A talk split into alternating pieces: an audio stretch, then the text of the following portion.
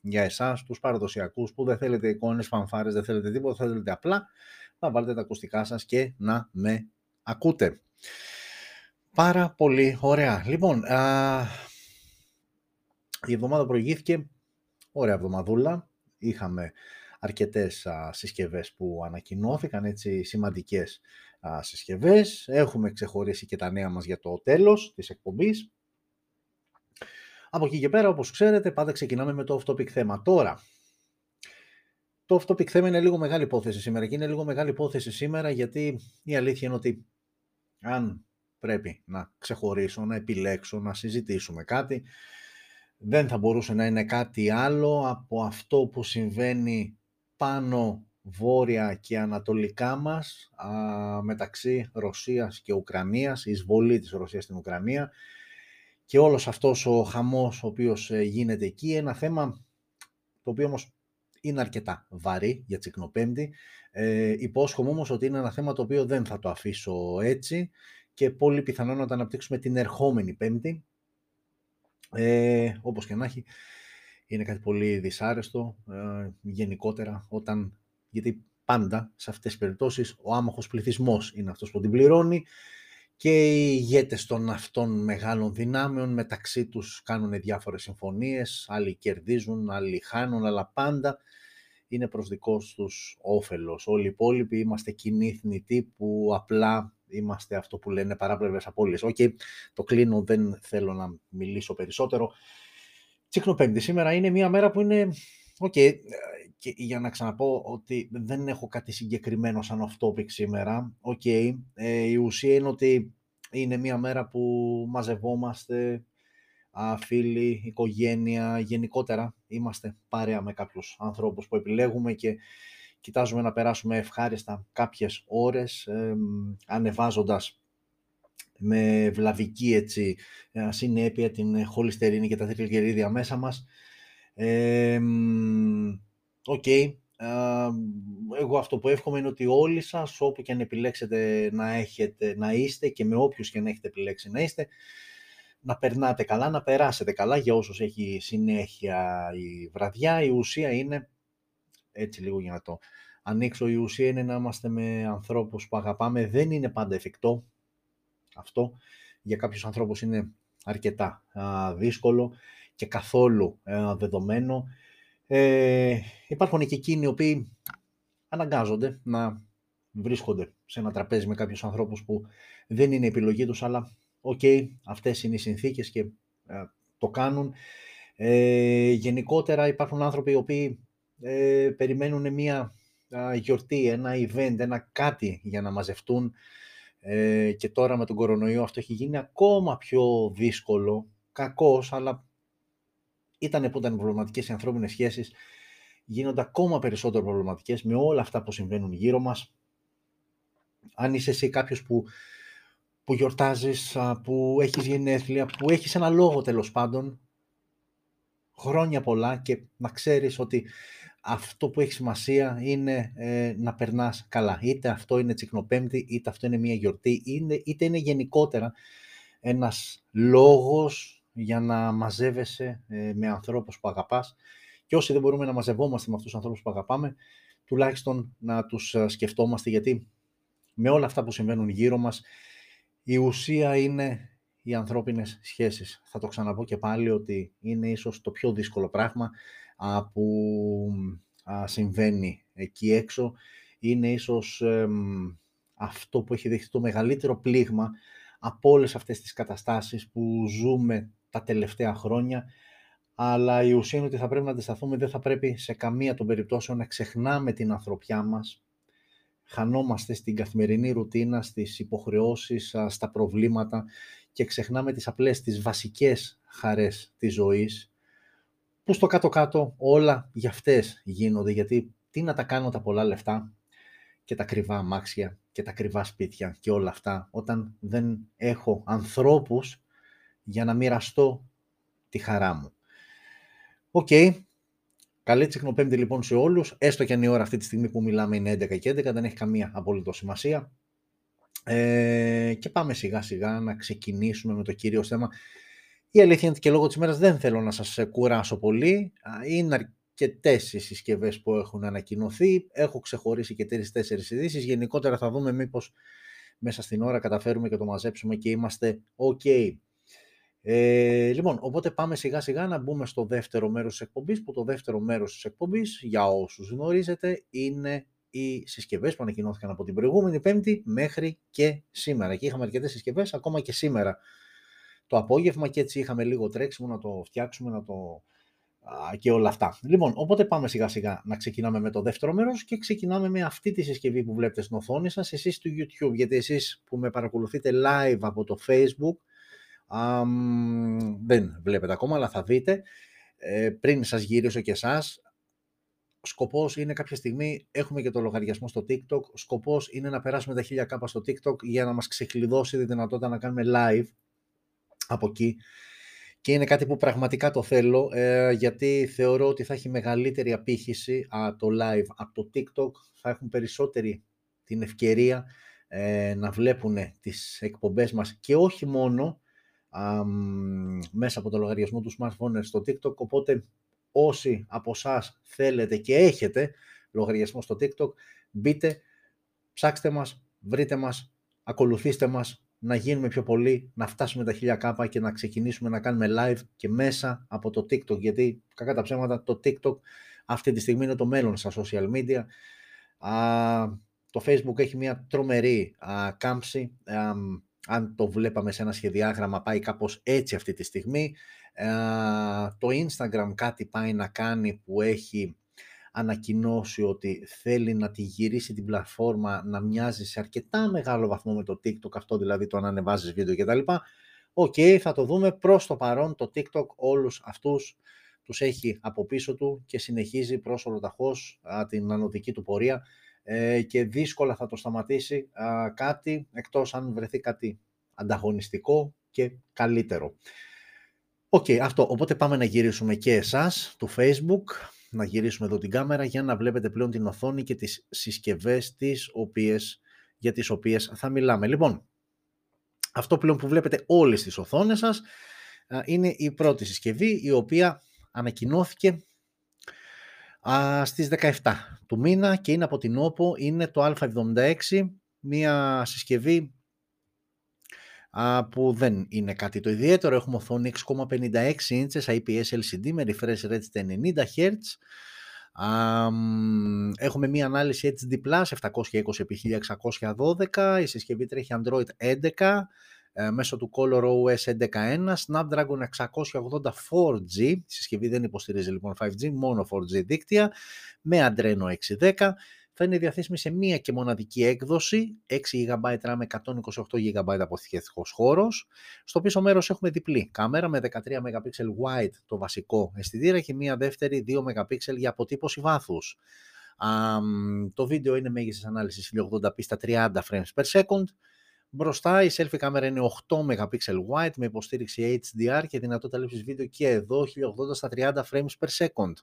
Έχουμε μονοηχείο, έχουμε θύρα για ακουστικά, έχουμε τα υψί στο κάτω μέρος και ο σαρωτής δαχτυλικών από τη μαμά τον βρίσκεται στα πλάγια της συσκευής, ενώ έχουμε και μία μπαταρία χωρητικότητας 5.000 mAh με γρήγορη φόρτιση στα 33W.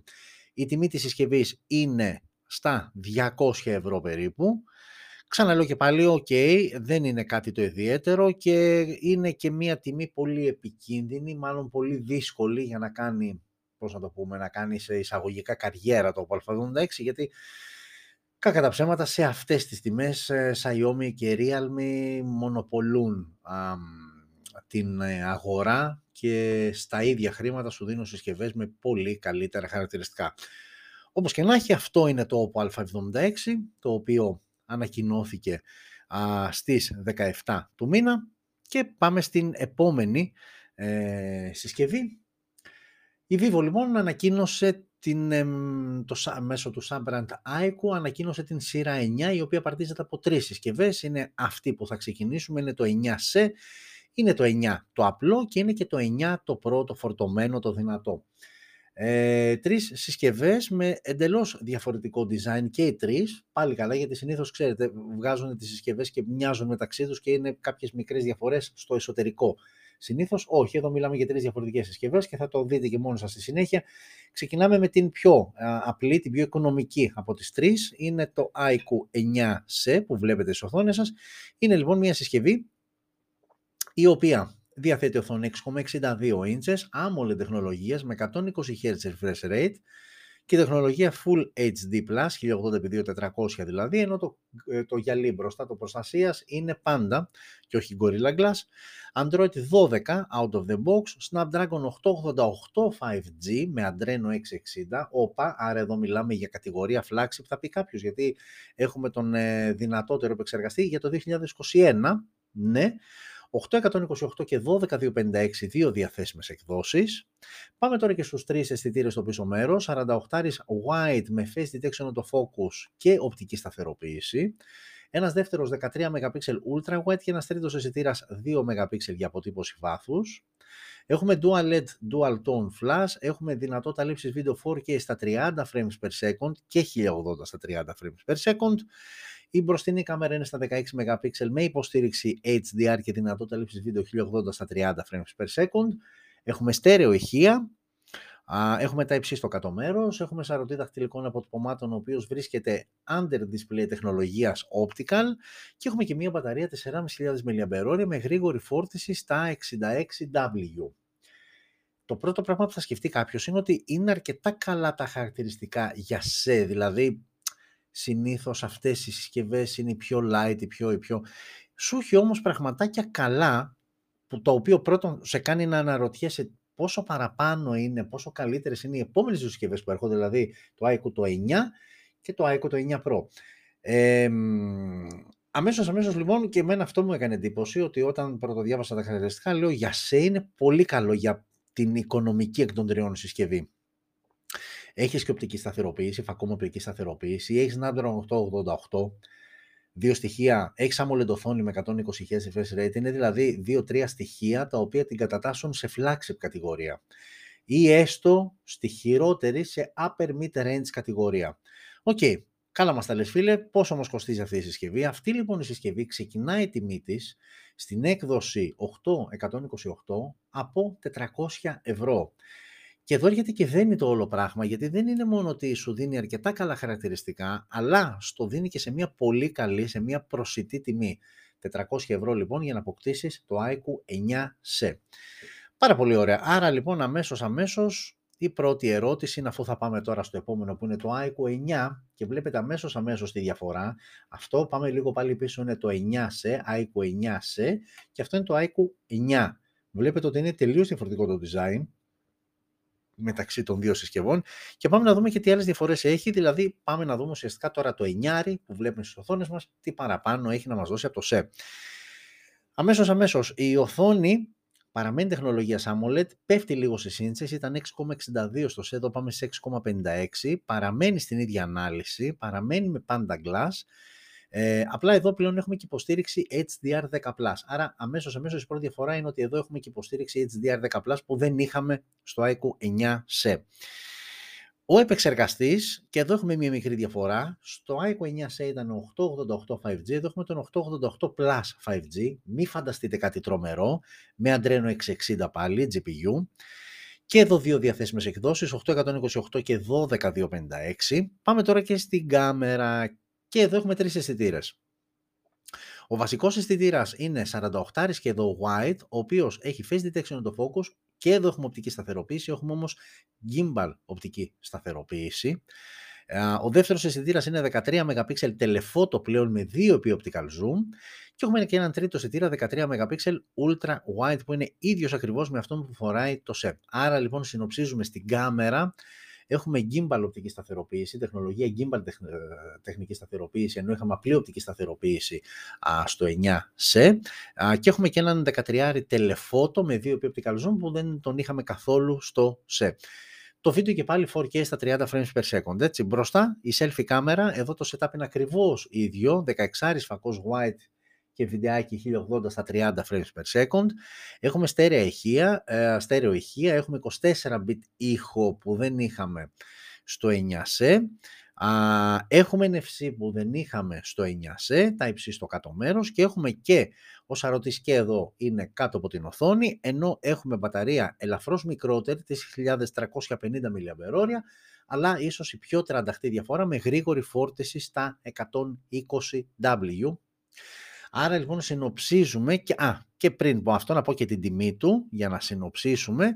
Η τιμή του, α, η τιμή του είναι περίπου 530 ευρώ. Είναι δηλαδή πάνω κάτω στο κατοστάρικο διαφορά, 100 plus.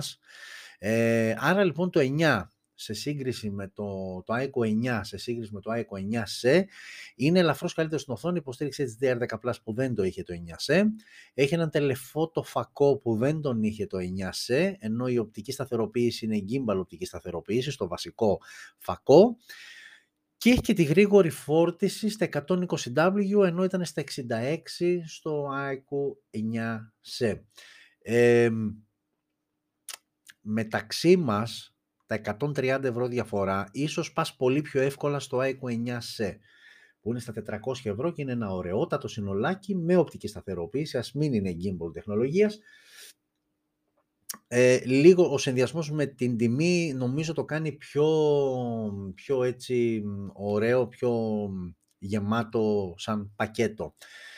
Οκ, αυτό ήταν λοιπόν το iQOO 9 και πάμε να δούμε και το τρίτο, το τούμπανο της σειράς που είναι αυτό εδώ που βλέπετε και αυτό είναι εντελώς διαφορετικό με κουρμπαριστή οθόνη, με όλη αυτή την, ε, ας το πούμε, της κατασκευής στο πίσω μέρος για τους αισθητήρες, όπου εσείς δεν βλέπετε, εσείς στο facebook, να, να βλέπετε εδώ πέρα τώρα καλύτερα.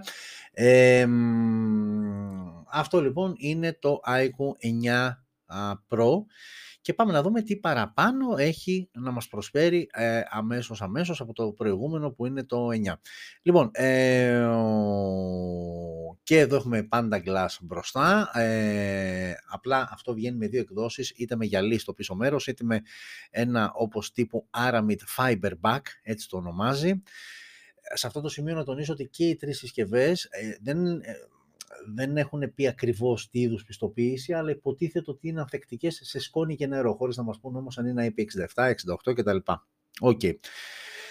Πάμε τώρα στην οθόνη εδώ. Έχουμε τη μεγαλύτερη οθόνη εκ των τριών στις 6,78 ίντσες και πλέον και η τεχνολογία της είναι καλύτερη. LTPO 2 AMOLED στα 120 Hz και εδώ το refresh rate και εδώ με HDR10+. Και η ανάλυση εδώ είναι QHD, είναι 1440 πλέον επί 3200, άρα αμέσως αμέσως ναι έχουμε καλύτερη οθόνη. Ok, που ήταν κάτι και το αναμενόμενο, Android 12 out of the box κτλ. Εδώ πλέον αναβαθμιζόμαστε και σε επεξεργαστή. Εδώ πλέον έχουμε τον καλύτερο για φέτος επεξεργαστή την Qualcomm που είναι ο Snapdragon 8 πρώτης γενιάς με Adreno 730. 8256, 12256 και 12512 και τρεις εκδόσεις τις οποίες θα είναι διαθέσιμο το iQOO 9 Pro. Και πάμε τώρα στους αισθητήρε στο πίσω μέρος και εδώ έχουμε τρεις αισθητήρε. Ο 50 White με gimbal οπτική σταθεροποίηση. Ουσιαστικά 48 είχαμε στο 9, εδώ στο 9 Pro έχουμε 50. Ο δεύτερος είναι 16 MP telephoto με 2,5 ε, optical zoom και οπτική σταθεροποίηση.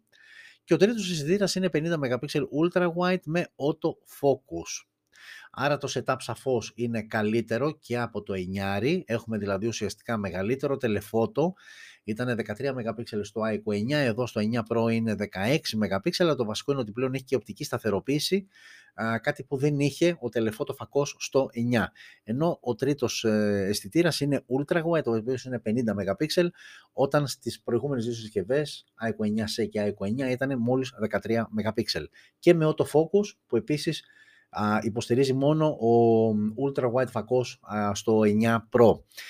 Εδώ πλέον έχουμε και μεγαλύτερες δυνατότητες σε λήψη βίντεο, αφού η μέγιστη ανάλυση είναι 8K στα 30 frames per second και 4K στα 30 frames per second. Μπροστά όμως, και αυτό λίγο μας κάνει εντύπωση, παραμένει η ίδια selfie κάμερα με τα υπόλοιπα δύο μοντέλα, τον 16 MP wide με βίντεο 1080 στα 30 frames per second. Και η αλήθεια είναι ότι δεν με χαλάνε τόσο τα megapixel. OK, okay, ειδικά στη selfie κάμερα προτιμώ να είναι ποιοτικός φακός και όχι πολλά megapixel. OK. Okay. Θα ήθελα όμως κάτι περισσότερο σε πλευρά βίντεο. Θα ήθελα δηλαδή ένα 4K, α, στην μπροστινή κάμερα, στο 9 Pro, γιατί μου έχεις δώσει, ρε παιδί μου, βάση. Στις κάμερες φαίνεται ότι έχεις δώσει βάση στο πίσω μέρος. Βάλε κάτι παραπάνω και στην μπροστινή. Μην φορτώνεις το ίδιο setup που έχουν και άλλες δύο συσκευές. Διαχώρισε τη λίγο παραπάνω. Στο πίσω μέρος τον έκανες το διαχωρισμό, ναι. Είναι σαφώς καλύτερο το κάμερα setup. Κάνε κάτι και μπροστά. Εδώ ήθελα κάτι και μου λείπει. OK, okay, και εδώ έχουμε στερεοηχεία, εδώ είναι πλέον 32 bit ο ήχος, ε, απλώς στο 9C, 24 bit στο 9, 32 bit ο ήχος στο 9 Pro. Έχουμε NFC, έχουμε θύρα υπερήθρων, έχουμε τα υψί στο κάτω μέρος, έχουμε σαρωτή δαχτυλικών αποτυπωμάτων και εδώ κάτω από την οθόνη, απλά πλέον εδώ είναι τεχνολογίας ultrasonic, έτσι και όχι ο απλός, ο optical είναι ultrasonic ε, ο αισθητήρας, ενώ η μπαταρία είναι 4.700 mAh, αναμενόμενο και εδώ με γρήγορη φόρτιση στα 120W, ενώ εδώ πλέον έχουμε και ασύρματη φόρτιση στα 50 και αντίστροφη φόρτιση στα 10W. Και για όσους αναρωτιέστε, η τιμή της συσκευής είναι από 840 ευρώ, που είναι εξίσου καλή τιμή Έχουμε φτάσει πλέον και σε αυτό το σημείο, οπότε μια συσκευή έχει 840 ευρώ, θεωρείς ότι η τιμή της είναι καλή. OK, okay, με βάση τον ανταγωνισμό και με βάση αυτά που σου προσφέρει, με ένα καλό, με ένα δυνατό κάμερα setup και κορυφαίο επεξεργαστή και 120W γρήγορη φόρτιση και LTPO 2 AMOLED οθόνη, όλα αυτά στα δίνει από 840 ευρώ, που ναι, με βάση αυτά που κυκλοφορούν εκεί έξω και τις τιμές που βλέπουμε εκεί έξω, είναι μια αξιοπρεπέστατη τιμή. Άρα, ναι, αν με ρώταγε κάποιος, σίγουρα το iCo 9C, να το ξαναδούμε άλλη μία, το iCo 9C είναι ένα πολύ καλό σύνολο σε μια πολύ καλή τιμή, στα 400 ευρώ. Το 9 θα το προσπερνούσε και αν ήθελα να βάλω το χέρι λίγο πιο βαθιά, θα πήγαινα εδώ, όπου έχω ένα δυνατό κάμερα setup, έχω μία από τις γρήγορες, γρηγορότερες φορτίσεις μέχρι αυτή τη στιγμή α, που υπάρχουν εκεί έξω, έχω μία ωραία οθόνη, και έχω και έναν επεξεργαστή που ξέρω ότι δεν θα κολώσει πουθενά ό,τι και αν του ζητήσω, ό,τι και αν του κάνω. Όπως και να έχει, αυτή είναι η σειρά από την ε, AIKU, η σειρά 9, 9 σε, συγχωρέστε με, 9 και 9 Pro και μάλιστα για το 9 Pro ετοιμάζουμε τώρα, σε λίγο θα ανέβει α, βιντεάκι όπου περιγράφουμε τα βασικά χαρακτηριστικά αυτά δηλαδή που είπαμε και εδώ της α, συσκευής. Μάλιστα. Και τώρα αυτό που ακούσατε, αν το ακούσατε, ήταν ο στυλός που μου έπεσε, τον οποίο όμως τον έπιασα και συνεχίζουμε ακάθεκτη το έργο μας. Λοιπόν, οκ, αυτά από την iQOO για την εβδομάδα που μας πέρασε. Πάμε λίγο έτσι σε κάτι πιο απλό από την Realme. Από εδώ και στο εξής τώρα ό,τι βλέπετε είναι σημερινά.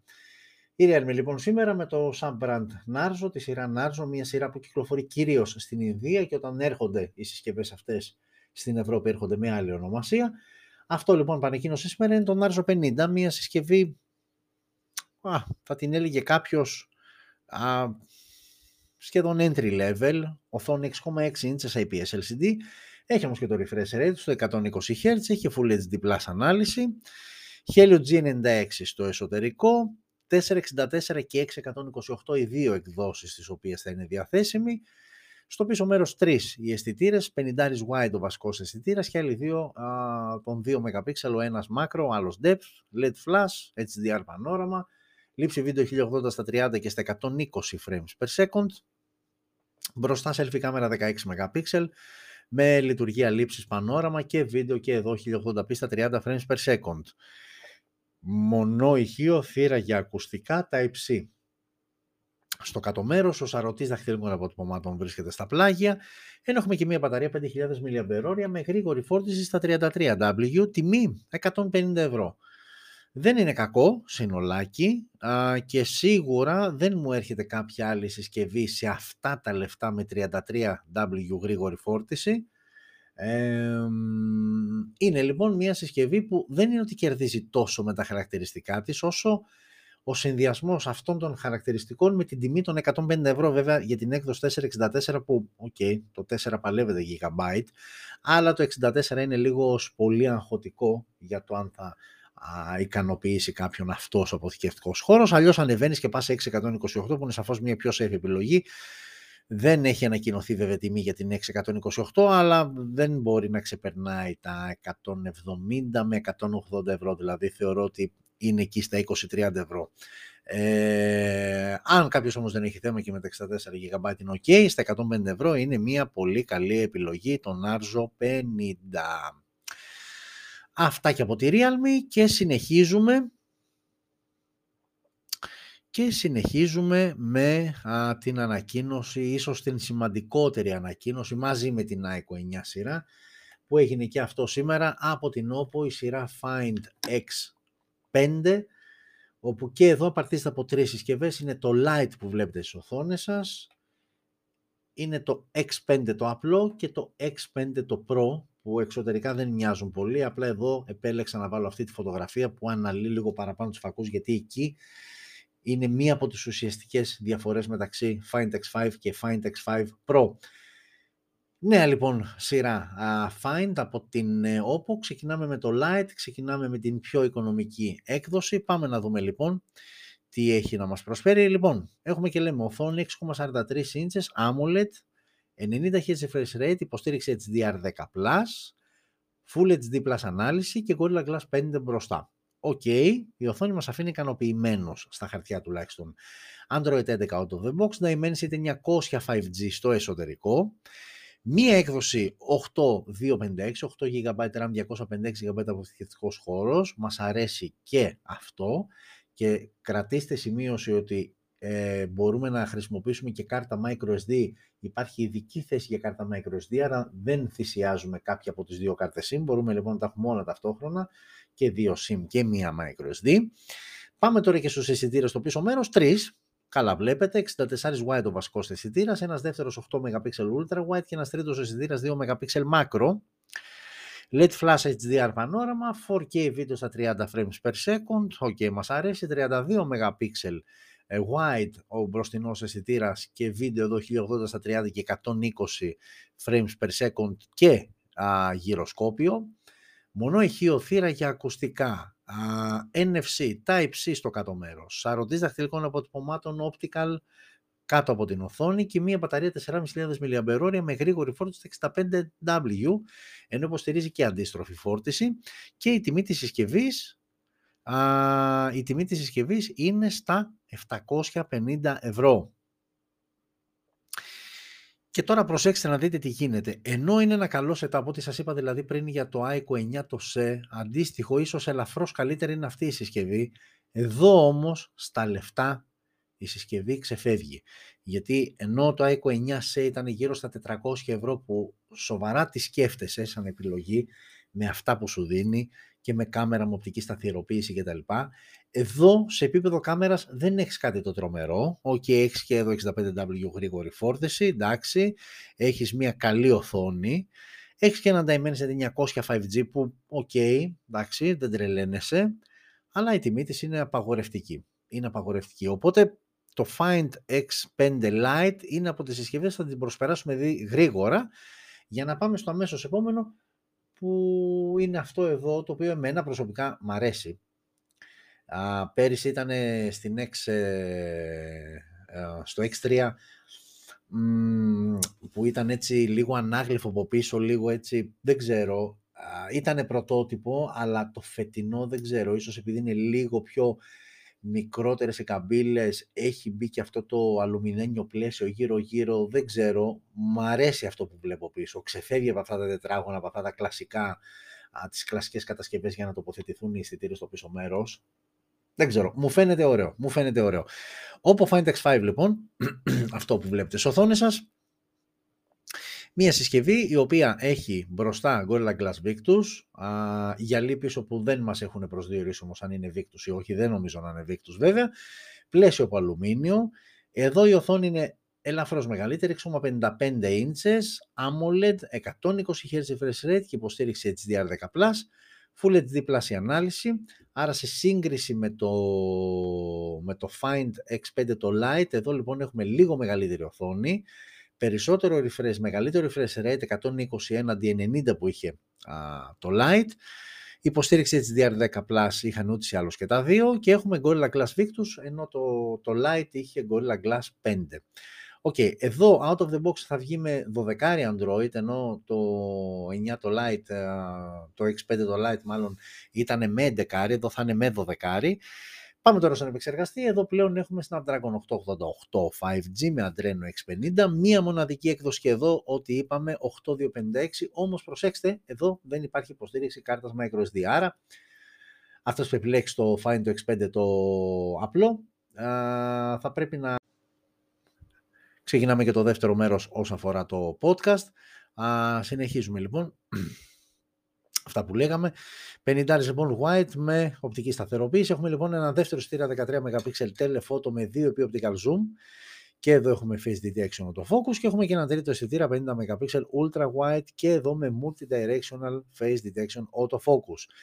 Το βασικό όμως, τόσο στο X5 το κανονικό όσο και στο X5 το Pro, είναι ε, το logo της ε, Hasselblad, αυτού του ισοειδικού κολοσσού στον τομέα της ε, φωτογραφίας, όπου έχουμε το γνωστό τη τεχνολογία Color Calibration, κάτι που αν θυμάστε το είχαμε δει και στην σειρά OnePlus 9 και 9 Pro και θα μου πει κάποιος, εντάξει δεν μου κάνει και εντύπωση αφού πλέον Oppo και OnePlus σιγά σιγά γίνονται ένα Οπότε είναι λογική για αυτή η συνεργασία που την είχαμε δει και στη OnePlus να τη βλέπουμε τώρα και στην Oppo.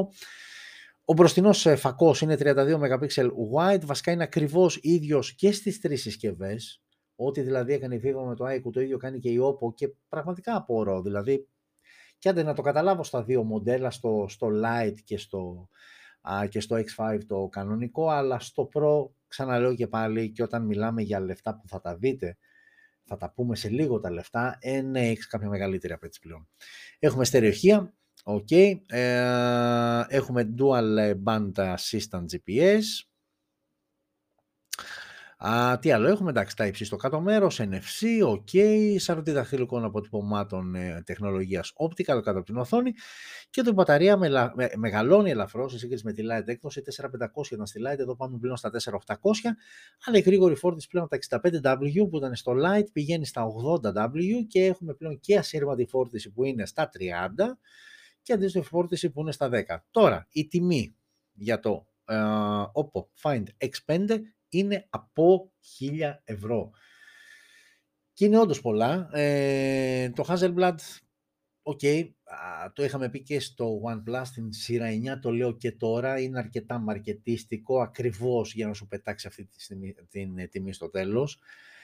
Δεν διαφωνώ ότι όντως μπορεί να έχει γίνει πολύ καλή δουλειά και αν κρίνω και από το OnePlus 9 βγάζει καλές φωτογραφίες. Βέβαια, όχι κάτι το τρομερό, έτσι, ξαναλέω και πάλι με βάση τους αισθητήρες στο OnePlus 9 και 9 Pro. Όχι κάτι το τρομερό, κάτι που να δικαιολογεί το χιλιάρικο, έτσι, γιατί και το Pro κάπου εκεί ήταν όταν είχε πρώτο α, βγει. Είναι καλό το αποτέλεσμα, αλλά είναι ένα αποτέλεσμα το οποίο μπορείς να το πάρεις και με αρκετά πιο οικονομικές συσκευές. OK. Okay. Όπως και να έχει, ναι, μου φαίνεται λίγο τσιμπημένη. Σαν design αλλά αυτό είναι μια υποκειμενική άποψη. Ναι, εντάξει, είναι ωραίο, μου αρέσει όπως είναι αισθητήρες και τα λοιπά. Οκ. Πάμε να δούμε λοιπόν λίγο και το Pro. Οπα, τι πάτησα εδώ. Ναι, ό,τι να είναι πάτσα. Πάμε λοιπόν να δούμε και το Pro που εξωτερικά είναι ακριβώς ίδιο. Ε, με Gorilla Glass Victus και τα λοιπά. Πλέον η πρώτη ουσιαστική διαφορά που θα μιλήσουμε για το Find X5 Pro είναι ότι έχει και πιστοποίηση IP68 για σκόνη και νερό, κάτι που δεν είχε κανένα από τα υπόλοιπα μοντέλα. Η οθόνη ανεβαίνει σε ίντσες, πάει στις 6,7 και ανεβαίνει και σε τεχνολογία LTPO 2 AMOLED και πάλι με 120 Hz και υποστήριξη DDR10+. Η ανάλυση ανεβαίνει για αυτή 1440x3 216. Gorilla Glass Victus, ok, το είπαμε. Gorilla Glass Victus είχε και το Find X5 και αυτό Android 11 out of the box. Εδώ πλέον αναβαθμιζόμαστε και σε επεξεργαστή Snapdragon 8 πρώτης γενιάς με Adreno 730, 12256, 12512, οι δύο διαθέσιμες εκδόσεις και πάμε τώρα και στους αισθητήρες. Εδώ πέρα πλέον έχουμε τρεις αισθητήρες, βασικός 50 και εδώ wide, ε, παραμένει το multi-directional face detection το focus, Παραμένει οπτική σταθεροποίηση, όμως εδώ είναι τύπου gimbal α, που δεν ήταν, ήταν απλή οπτική σταθεροποίηση στο Find X5. Στο Find X5 Pro είναι α, optical ε, image stabilization, gimbal μάλιστα, optical image stabilization. Δεύτερος φακός 13 MP telephoto, που είναι ακριβώς ο ίδιος ε, με το Find X5 και ο τρίτος αισθητήρας είναι 50 MP ultra wide, ο οποίος είναι επίσης ίδιος με το, με το, με το, Find, ε, με το Oppo Find X5. Άρα λοιπόν στις κάμερες η μόνη διαφορά είναι το είδος της οπτικής σταθεροποίησης που διαθέτει ο βασικός φακός. Και εδώ Hasselblad και τα λοιπά, και εδώ 4K βίντεο στα 30 και 60 frames per second. Και εδώ η selfie κάμερα είναι ίδια, αυτό που σας έλεγα και πριν. Δηλαδή και έχουμε, έχουμε φτάσει ήδη στο χιλιάρικο με το Find X5, άρα είμαστε σίγουροι ότι εδώ είμαστε 1000 plus και θα το δούμε στη συνέχεια πόσο 1000 plus είμαστε. Ναι, το ήθελα κάτι παραπάνω στη selfie κάμερα. Dual Band Assistant ε, GPS, NFC, τα υψί στο κάτω μέρος και εδώ optical σαρωτή δαχτυλικών αποτυπωμάτων κάτω από την οθόνη. Και η μπαταρία εδώ που είναι 5.000 mAh, μεγαλώνει λίγο, αλλά παραμένει με την ίδια τεχνολογία γρήγορη φόρτισης στα 80W που είδαμε και στο Find X5. Α, η ασύρματη φόρτιση ανεβαίνει από τα 30 πάει στα 50W και η αντίστροφη φόρτιση παραμένει στα 10W. Εδώ τώρα η τιμή είναι από 1.300 ευρώ. Εδώ πλέον έχουμε ξεφύγει, σίγουρα. Ε, έχουμε ένα πολύ καλό κάμερα setup στα χαρτιά τουλάχιστον. Ε, αλλά είναι αυτό που λέω ότι πλέον στα 1300 ευρώ θα ήθελα σίγουρα καλύτερη selfie κάμερα. Θα ήθελα να έχει το κάτι παραπάνω από τα υπόλοιπα δύο μοντέλα. Δεν μπορείς να πάει στο ίδιο setup και να μου το βάζεις και στα τρία μοντέλα και σε αυτό που έχει 6-7 εκατοστάρια και σε αυτό που έχει 1000 και σε αυτό που έχει 1300. Δηλαδή στα 1000 και 1300 βάλε κάτι καλύτερο. OK. Okay. Εντάξει, έχουμε πολύ καλή οθόνη, έχουμε κορυφαίο επεξεργαστή αλλά δεν ξέρω κατά πόσο, γιατί εκεί πλέον έχει πάει σε τσανάκια, δηλαδή ουσιαστικά με αυτή την τιμή πάει να χτυπήσει iPhone 13 Pro Max, ξεκάθαρα, και Galaxy S22 Ultra. Και αν σκοπός είναι να χτυπήσει αυτά τα δύο, δύσκολα νομίζω ότι μπορεί να αποφύγει την τρίτη θέση. Ε, οκ, ε, οι άλλες είναι και δύο συσκευές που ήδη κυκλοφορούν στην αγορά. Το 13 Pro Max πολύ περισσότερο καιρό, το Galaxy S22 Ultra εδώ και περίπου α, δύο εβδομάδες. Ε, οπότε έχουμε αρκετά δείγματα γραφής. Εδώ είναι μια συσκευή που θα κυκλοφορήσει. Οπότε κρατάμε λίγο μικρό καλάθι όσο αφορά την κάμερα και αυτό λόγω εμπειρίας με OnePlus 9 και 9 Pro που και εκεί ήταν δυνθυρικά τα σχόλια για τη συνεργασία με τη Hasselblad και τα λοιπά, αλλά στο τελικό αποτέλεσμα είχαμε καλές φωτογραφίες, καλό βίντεο, αλλά όχι κάτι το τόσο καλό όσο θα περίμενε κάποιος όσο μας το είχε παρουσιάσει η εταιρεία τέλος πάντων.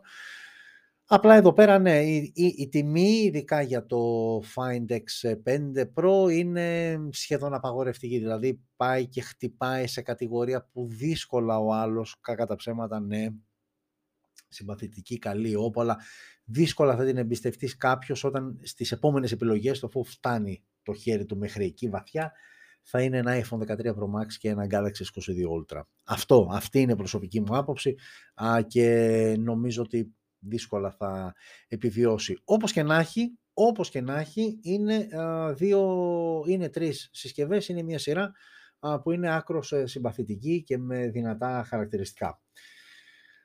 Πάμε τώρα και σε αυτό έτσι να προσγειωθούμε λίγο σε πιο υγιεινές συσκευές, λίγο πιο κοντά στα πιο μικρά πορτοφόλια. Ας πούμε, αυτό είναι το Edge 30 Pro από τη Motorola, μια συσκευή που πατάει βασικά πάνω στο X30 που είχε ανακοινωθεί πριν δύο μήνες από τη Motorola. Είναι πολύ μικρές οι διαφορές που έχουν αυτά τα δύο μοντέλα μεταξύ τους. Ε, πάμε να δούμε όμως κάποια βασικά χαρακτηριστικά για να δούμε τι σημαίνει uh, Moto Edge 30 Pro. Συσκευή λοιπόν η οποία μπροστά έχει Gorilla Glass 3, πίσω Gorilla Glass 5, πλαστικό το πλαίσιο, οθόνη 6,7 inches, τεχνολογίας OLED με 144 Hz refresh rate και υποστήριξη HDR10+, Full HD Plus η ανάλυση της, Android 12 out of the box, Snapdragon 8 γενιάς νούμερο 1 και Adreno 730. Οι διαθέσιμες εκδόσεις τώρα, και αυτή είναι μια συσκευή που δεν υποστηρίζει κάρτα microSD, αλλά τουλάχιστον η Motorola σου δίνει τις επιλογές 8128, 8256, 12256, 12512. Άρα από πλευράς αποθηκευτικού χώρου θα σε καλύψει. Α, πάμε τώρα και στις κάμερες στο πίσω μέρος. Τρεις οι αισθητήρες. Ο βασικός είναι 50 MP wide με multi-directional phase detection το focus και οπτική σταθεροποίηση. Έχουμε έναν δεύτερο αισθητήρα 50 MP ultra wide και έναν τρίτο αισθητήρα 2 MP depth. Dual LED dual tone flash, 8K στα 24 frames per second το μέγιστης ανάλυσης βίντεο και 4K στα 30 frames per second. Μπροστά τώρα η selfie κάμερα φτάνει στο εξωπραγματικό 60 MP wide φακός με υποστήριξη HDR και δυνατότητα λήψης βίντεο 4K στα 30 frames per second. Να το λοιπόν το 4K που ψάχναμε.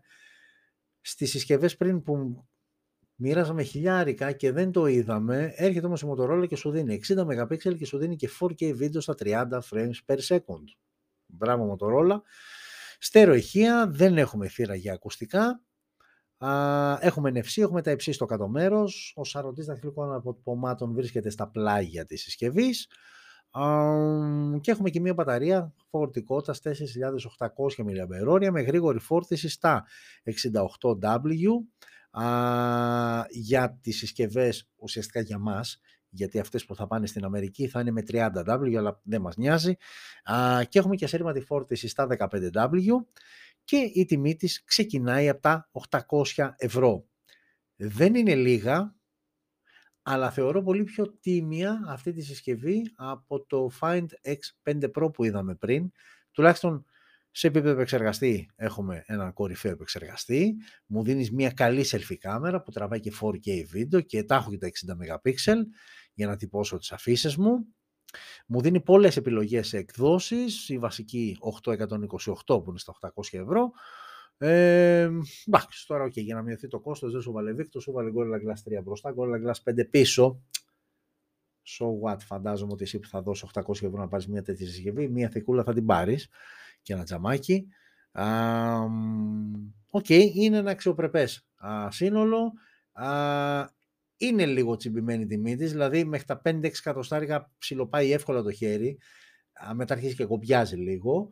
Ε, παρά τα αυτά, ε, είναι από τις συσκευές που αν περιμένεις λίγο να πέσει η τιμή της, αποτελεί μια πάρα πολύ καλή επιλογή, γιατί έχει ένα συμπαθητικό κάμερα setup, εντάξει δεν είναι κάτι το ιδιαίτερο, έχεις πολύ καλό επεξεργαστή, κορυφαίο επεξεργαστή όμως, έχεις και τη γρήγορη φόρτιση, έχεις και μια ωραία οθόνη, οκ, είναι ένα συμπαθητικό σύνολο, αλλά όχι όμως για 800 ευρώ.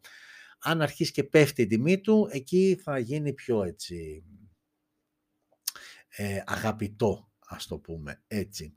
Ε, και ουσιαστικά, ουσιαστικά τελειώσαμε. Αυτές είναι οι συσκευές που ανακοινώθηκαν την εβδομάδα που μας πέρασε. Μόνο ήθελα να κάνουμε έτσι ένα συγκριτικό μεταξύ των δύο κορυφαίων που ανακοινώθηκαν αυτή τη εβδομάδα. Δηλαδή, από τη μία θα έχουμε το Oppo Find X5 Pro και από την άλλη θα έχουμε το iQOO 9 Pro. Είναι οι δύο κορυφαίες συσκευές από αυτές τις τριπλέτες, τις δύο τριπλέτες που ανακοινώθηκαν, μία από την Oppo και μία από τη Vivo. Να δούμε λοιπόν τα δύο κορυφαία μοντέλα, α, τελικά ποιο κερδίζει, αν κερδίζει κάποιο και αν είναι μεγάλη διαφορά τους η, η επικράτηση του ενός των δύο θα είναι στα σημεία. Ε, και για να έχουμε έτσι και μία εικόνα, ε,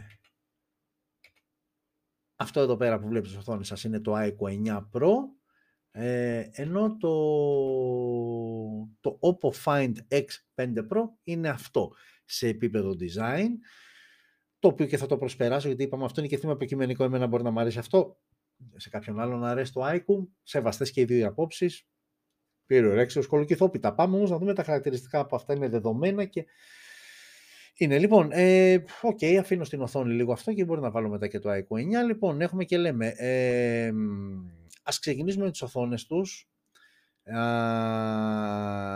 και τα δύο είναι στις 6,7 inches με τεχνολογία LTPO2 AMOLED οθόνη με 120 Hz refresh rate και με υποστήριξη HDR10+. Η ανάλυση τους είναι επίσης ίδια, QHD. Ε, η πρώτη τους διαφορά είναι στο γυαλί προστασίας. Το MEN το men, το men, ποιο έχω πρώτο, το men Oppo Find X5 Pro έχει Gorilla Glass Victus, ενώ το iQOO 9 Pro έχει Panda Glass. Άρα η πρώτη ουσιαστική διαφορά που βλέπουμε είναι εκεί. Επεξεργαστή φοράνε και τα δύο τον κορυφαίο Snapdragon 8 πρώτης γενιάς με Adreno 730.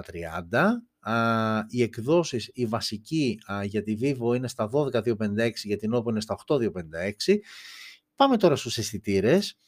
Ο βασικός αισθητήρας, καταρχάς και οι δύο συσκευές φοράνε τρεις αισθητήρες στο πίσω μέρος. Ε, ξεκινάμε με, το, με το Oppo Find X5. το Oppo λοιπόν ε, φοράει βασικό αισθητήρα 50 wide ε, με οπτική σταθεροποίηση τύπου gimbal.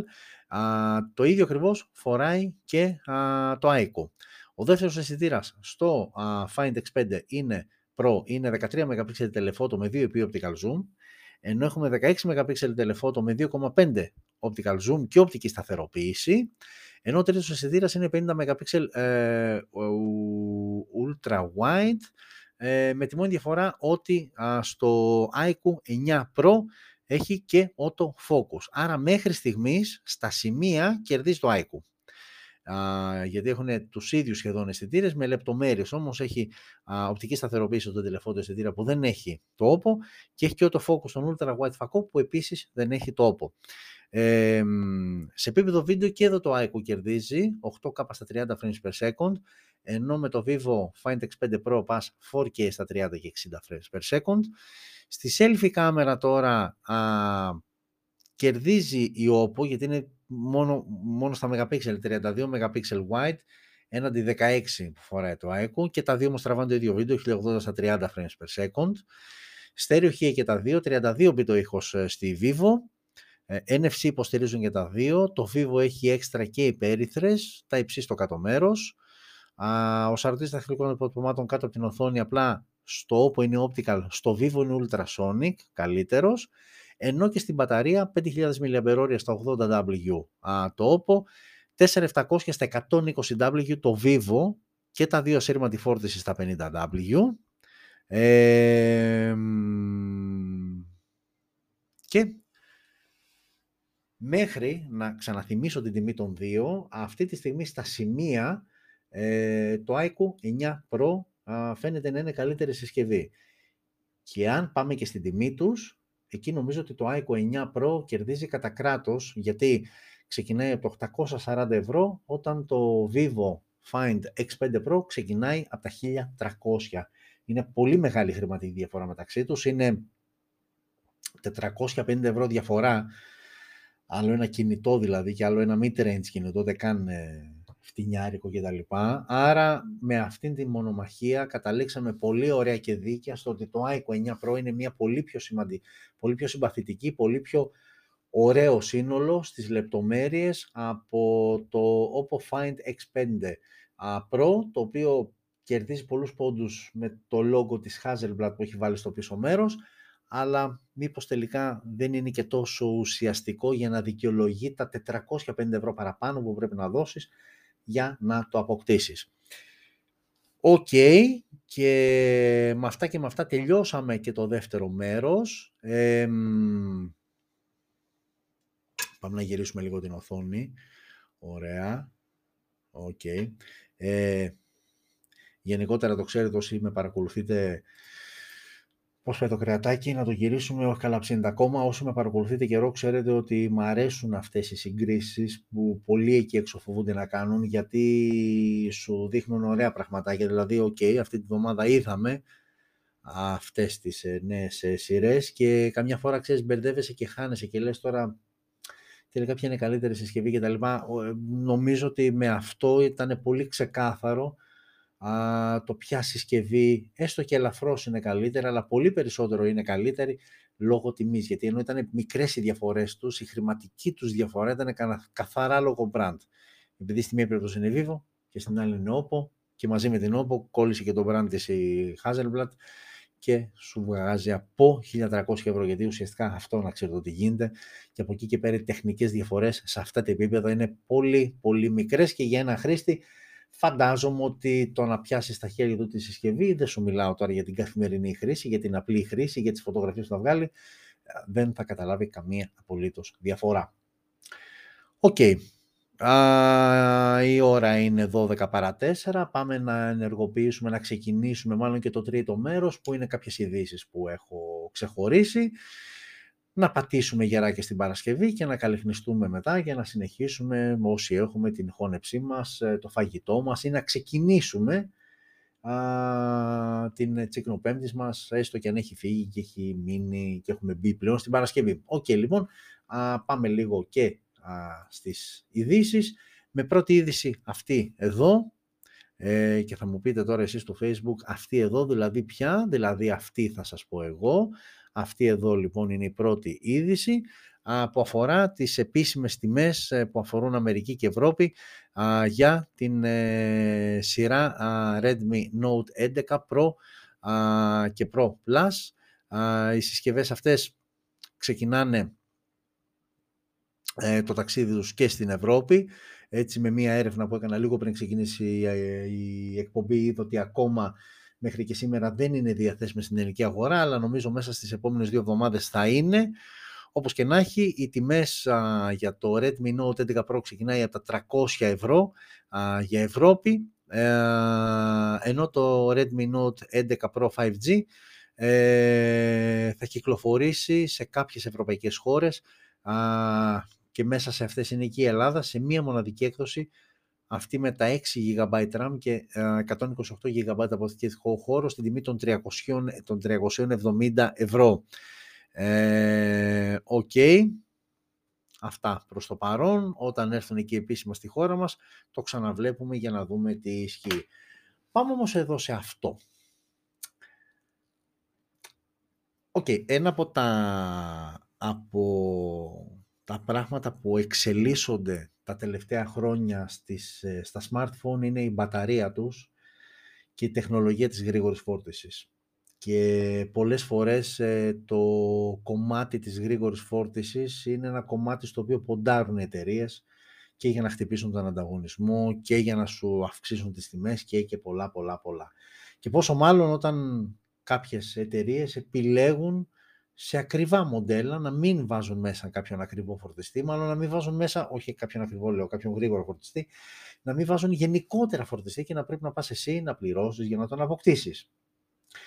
OK, okay, έκανα αυτή την εισαγωγή γιατί εδώ πέρα ε, έχει, η είδηση αυτή έχει να κάνει με τον Galaxy S22 και S22 Plus, τα οποία υποστηρίζουν τεχνολογία γρήγορης φόρτισης 45W, ε, όμως τι γίνεται αν χρησιμοποιήσεις κάποιον παλιό φορτιστή, όπως π.χ. εγώ που έχω το Galaxy S20 Fan Edition, όπου έχω έναν φορτιστή 25W, γιατί τέτοια γρήγορη φόρτιση υποστήριζε.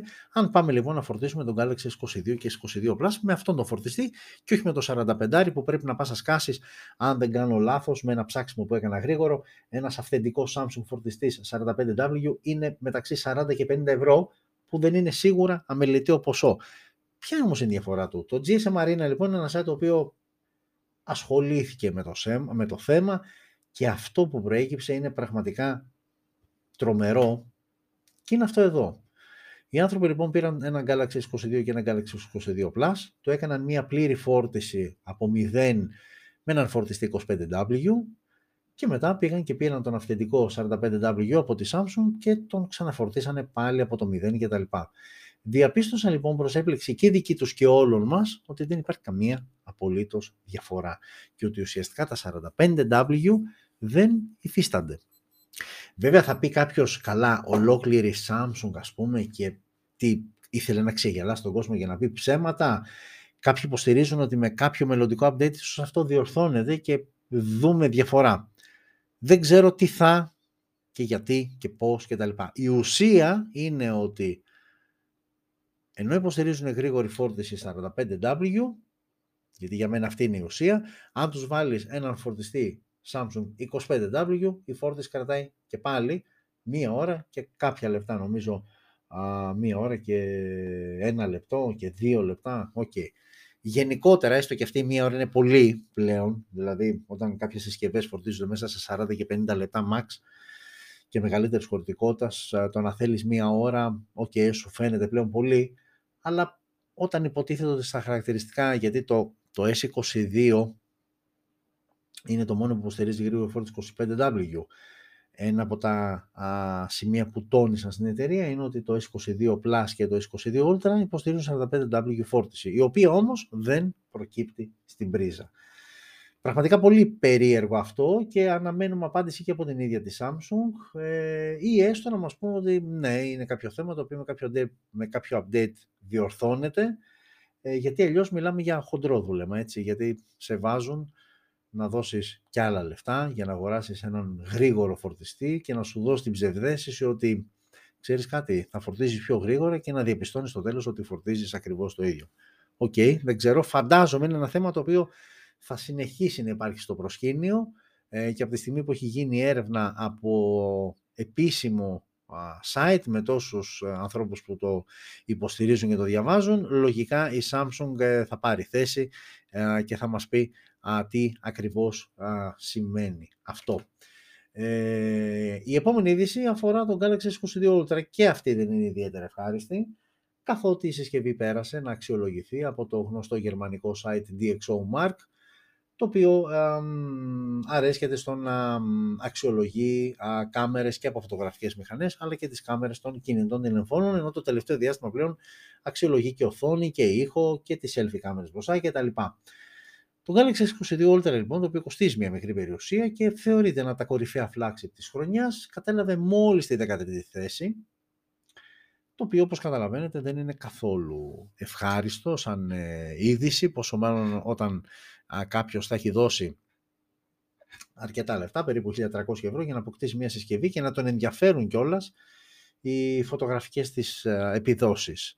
Ε, μιλάμε πάντα για το μοντέλο με τον επεξεργαστή Exynos 2200. Είναι αυτό που θα έρθει στην Ευρώπη και στην Ελλάδα. Δυστυχώς δεν έρχεται σε εμάς ε, με το Snapdragon, αφορά μόνο την αγορά της Αμερικής. Α, στην Ευρώπη έρχεται με τον Exynos 2200 και αυτό είναι και το μοντέλο το οποίο αξιολογήθηκε. Ε, δέκατη θέση λοιπόν και ουσιαστικά αυτό που το έριξε αρκετά είναι ότι α, υστερεί πάρα πολύ σε θόρυβο και σε νυχτερινές λήψεις. Ήταν δηλαδή αρκετές οι συσκευές που βρέθηκαν πάνω από τον Galaxy S22 Ultra γιατί σε συνθήκες χαμηλού φωτισμού τα πήγαιναν πολύ καλύτερα. Και βέβαια θα αναρωτηθεί και θα πει κάποιος, δηλαδή, κάτσε ρε φίλε, έχω δώσει τόσα λεφτά και μου ζορίζεται που λίγο ή πολύ ξέρουμε ότι όλα τα smartphones στις νυχτερινές λήψεις η φακή είναι μικρή, δεν έχουμε ολόκληρη DSLR στα χέρια μας κτλ. Ξέρουμε λοιπόν εξ αρχής ότι ναι, εκεί δεν έχουμε ιδιαίτερες απαιτήσεις. Αλλά θεωρείται ότι είναι και ένα κομμάτι που δουλεύουν οι εταιρείες πάνω και είναι και ένα από τα κομμάτια που σου δικαιολογούν και καλά οι εταιρείες ότι ναι, δώσε 1300 ευρώ γιατί τόσο κοστίζει η συσκευή, αλλά όμως την ήθα θα την κάνεις μέρα. Όταν δεν το βλέπεις όμως αυτό ή όταν το βλέπεις να γίνεται με όχι τόσο θεαματικό όσο αποτέλεσμα όσο θα ήθελες, ενοχλεί και ενοχλεί πολύ. OK, okay, αυτό όσο αφορά την αξιολόγηση α, για την ε, κάμερα του α, Galaxy S22 Ultra. Ενώ το τελευταίο έτσι και μ' αρέσει γιατί θέλω το, πιο, το τελευταίο βίντεο να είναι έτσι και το λίγο πιο χαλαρό έτσι και τα λοιπά. Η είδηση αυτό που βλέπετε στην οθόνη σας είναι το OnePlus 10 Pro το οποίο ανακοινώθηκε εδώ και μερικούς μήνες μία συσκευή με ωραίο design, ε, με τις κάμερες, να το εδώ και το logo της Hasselblad και τα λοιπά. Ε, για όσους έτσι είστε λίγο πιο ζεστοί με το όλο θέμα και ασχολείστε, ξέρετε ότι υπάρχει ένα κανάλι στο οποίο παίρνουν και βασανίζουν αυτός ο Jerry, βασανίζει την, ε, τη συσκευή, την καίει, τη γρατζουνάει και στο τέλος προσπαθεί να τη σπάσει. OK, okay, το βιντεάκι είναι περίπου 10 λεπτά στο σύνολο και προφανώς δεν θα κάτσουμε να το δούμε όλο, όμως θέλω να δείτε ένα α, συγκεκριμένο α, κομμάτι. Α, και ποιο είναι αυτό, το βάζω να παίζει, θα το τρέξω λίγο. Εδώ μόλις έχει πάρει μία ολοκένουργια OnePlus 10 Pro συσκευή και είναι τρομερό όταν βλέπεις ότι αυτές τώρα οι συσκευές του χιλιάρικου την πήρε κάποιος, του την έδωσαν, δεν έχει σημασία αλλά την έχει στα χέρια του και σε ελάχιστα λεπτά από τώρα θα αρχίσει να τη γρατζουνάει με κοπίδια, να την γκέει με αναπτήρα και στο τέλος να προσπαθεί να τη σπάσει. Ε, Όπως και να το κάνει, είναι λίγο στενάχωρο. Λοιπόν, τέλος πάντων, εδώ πέρα ο άνθρωπος ξεκινάει να βασανίσει τη συσκευή, της κάνει το power on το πρώτο. Ε, συνεχίζει με το χαρτάκι εδώ πέρα που με διάφορες έτσι, α, διάφορο επίπεδο κατσαβίδια και το πόσο τραχή είναι προς τα αρχής και το γρατζουνάει και καταλήγει σαν συμπέρασμα ότι οι πρώτες γρατζουνιές αρχίζουν να έρχονται από το νούμερο 7 που είναι και φυσιολογικό Α, εδώ αρχίζει και πονάει λίγο η καρδούλα μας με αυτά που κάνει, την κρατζουνάει δεξιά και αριστερά. Α, περιμετρικά για να δούμε το υλικό. Α, αρχίζει εδώ και με την πλάτη. OK. Okay. Αυτά, αυτά, αυτά εδώ πέρα. Δεν ξέρω, παιδιά, εντάξει, είναι ok, το βλέπουμε. Μισό εσείς στο facebook λίγο, μήπως πρέπει να σας πω λίγο πιο πίσω για να βλέπετε. Ε, εμένα με πιάνει, με πιάνει, με πιάνει η καρδιά μου, δηλαδή δεν ξέρω. Ναι, OK. Okay. Λοιπόν, ε, τέλος πάντων, ε, η πρώτη τελευταία δοκιμασία είναι με τον ε, αναπτήρα στην οθόνη, να δει αυτό, το σημάδι, στην πόση ώρα δημιουργείται και αν μεταφεύγει κτλ. Ε, okay, εδώ είναι κάποιες γρατζουνίες που έχει κάνει στην οθόνη, αλλά πάρα τα αυτά ο, ο σαρωτής δουλεύει κανονικά. και πάμε και στο, στο τελευταίο μέρος, που το τελευταίο μέρος ε, συνήθως προσπαθεί ε, να, να λυγίσει την συσκευή.